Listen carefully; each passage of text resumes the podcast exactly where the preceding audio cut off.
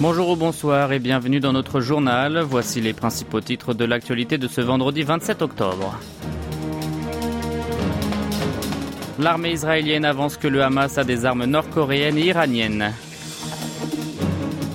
Séoul ne tolérera pas les transferts des technologies balistiques de Moscou à Pyongyang. Premier anniversaire du drame d'Itaewon, Yoon Suk-yeol ne devrait pas assister à la cérémonie commémorative. Et enfin, Seventeen va prononcer un discours au siège de l'UNESCO à Paris.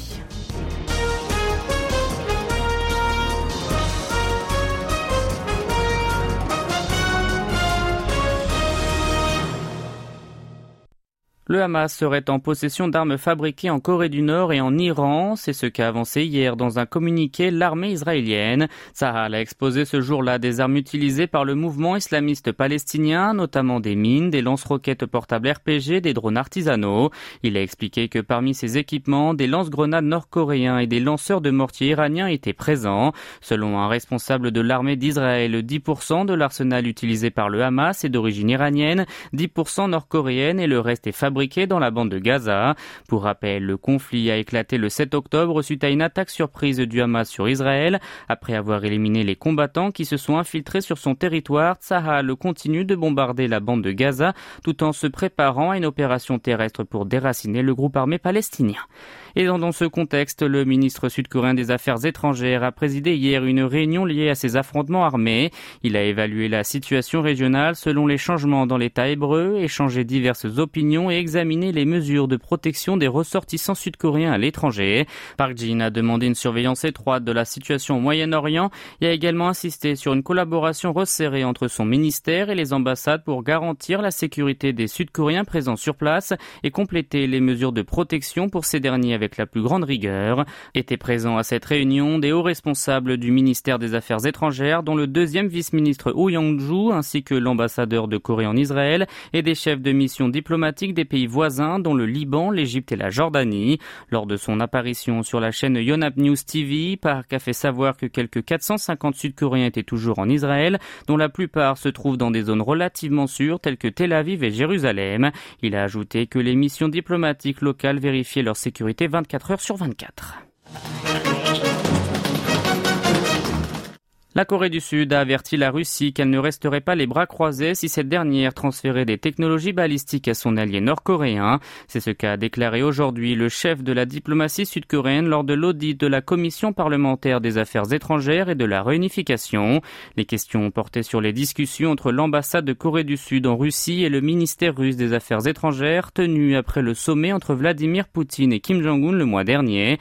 Selon Park Jin, les deux présidents se sont entretenus sur l'amélioration relations bilatérales sans évoquer précisément la coopération militaire. Il a ajouté que les autorités sud-coréennes avaient tout de même demandé à Moscou s'il comptait fournir à Pyongyang les technologies ou les armes qu'il réclame. À propos des livraisons d'armes nord-coréennes à la Russie, il a indiqué rester attentif.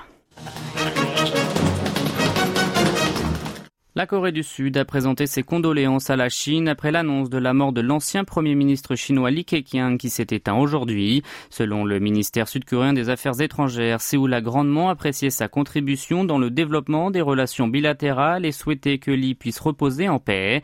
À propos de l'organisation des funérailles, un responsable du ministère a affirmé que Pékin n'avait pas encore rendu public les informations concernées. Lors du décès de l'ex-président chinois Chiang Zemin l'année dernière, l'Empire du Milieu n'avait invité aucune délégation étrangère conformément à sa coutume.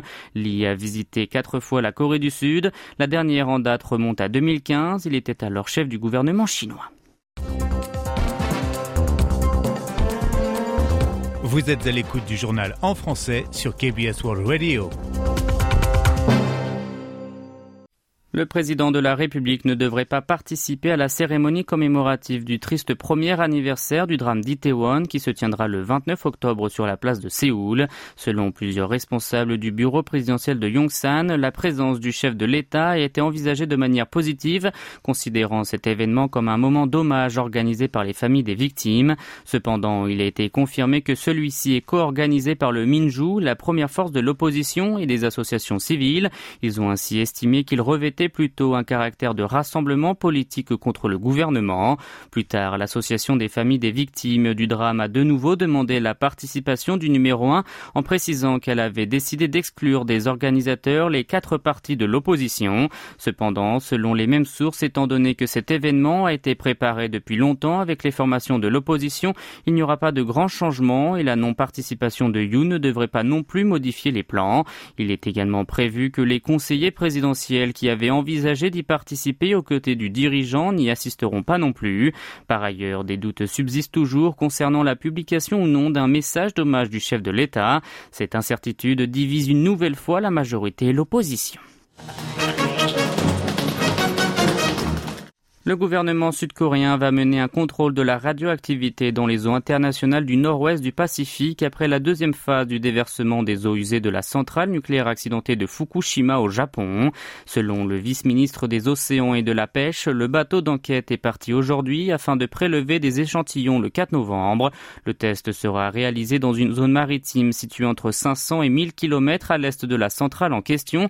Cet emplacement n'est pas anodin. En effet, il s'agit du lieu où les eaux contaminées arriveront un mois après leur rejet, d'après la simulation de l'Institut de recherche des sciences et des technologies océaniques et celui de recherche sur l'énergie atomique.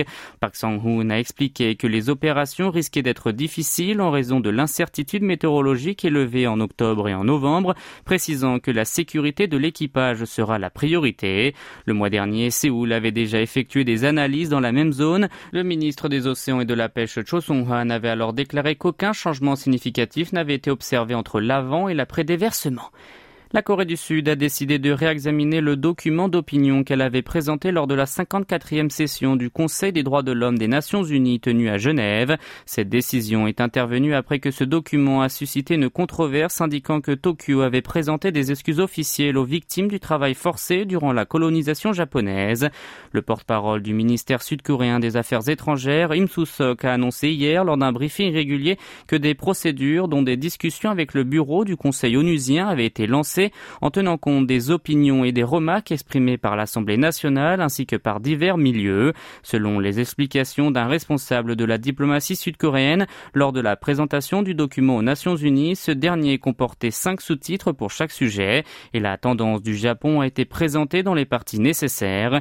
Précédemment, Séoul a suscité des polémiques en incluant dans la partie excuse officielle du document en question la déclaration du premier ministre japonais Fumio Kishida selon laquelle il exprimait une tristesse personnelle au lieu d'excuses directes concernant le travail forcé.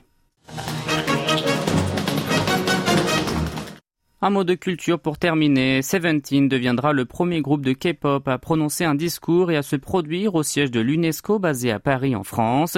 C'est ce qu'a annoncé aujourd'hui Pledis Entertainment. Selon l'agence du Boys Band, les 13 membres monteront le 14 novembre à la tribune du 13e Forum des jeunes de l'UNESCO. Lors d'une session spéciale, ils prononceront un discours et donneront un concert pendant environ une heure. Le Forum des jeunes de l'UNESCO est un événement organisé tous les deux ans en marge de la conférence générale de l'UNESCO. À travers ce colloque, les représentants de la jeunesse de plusieurs pays partagent leurs opinions et expériences par rapport aux problèmes auxquels est confrontée la jeune génération et cherchent ainsi ensemble des solutions. C'est une première qu'un artiste ou groupe sud-coréen se voit attribuer une session entière lors d'un événement de ce niveau au sein de l'Organisation des Nations Unies pour l'éducation, la science et la culture. Son label a déclaré que cela signifiait que Seventeen s'était imposé comme une icône représentant la jeunesse au-delà des communautés de fans de la musique coréenne. Les 13 garçons prévoient de transmettre un message selon lequel la solidarité et l'éducation changent l'avenir de la jeunesse et de la planète. Ils vont également proposer, sur la base de leurs expériences personnelles, le rôle que les jeunes peuvent jouer pour le développement durable.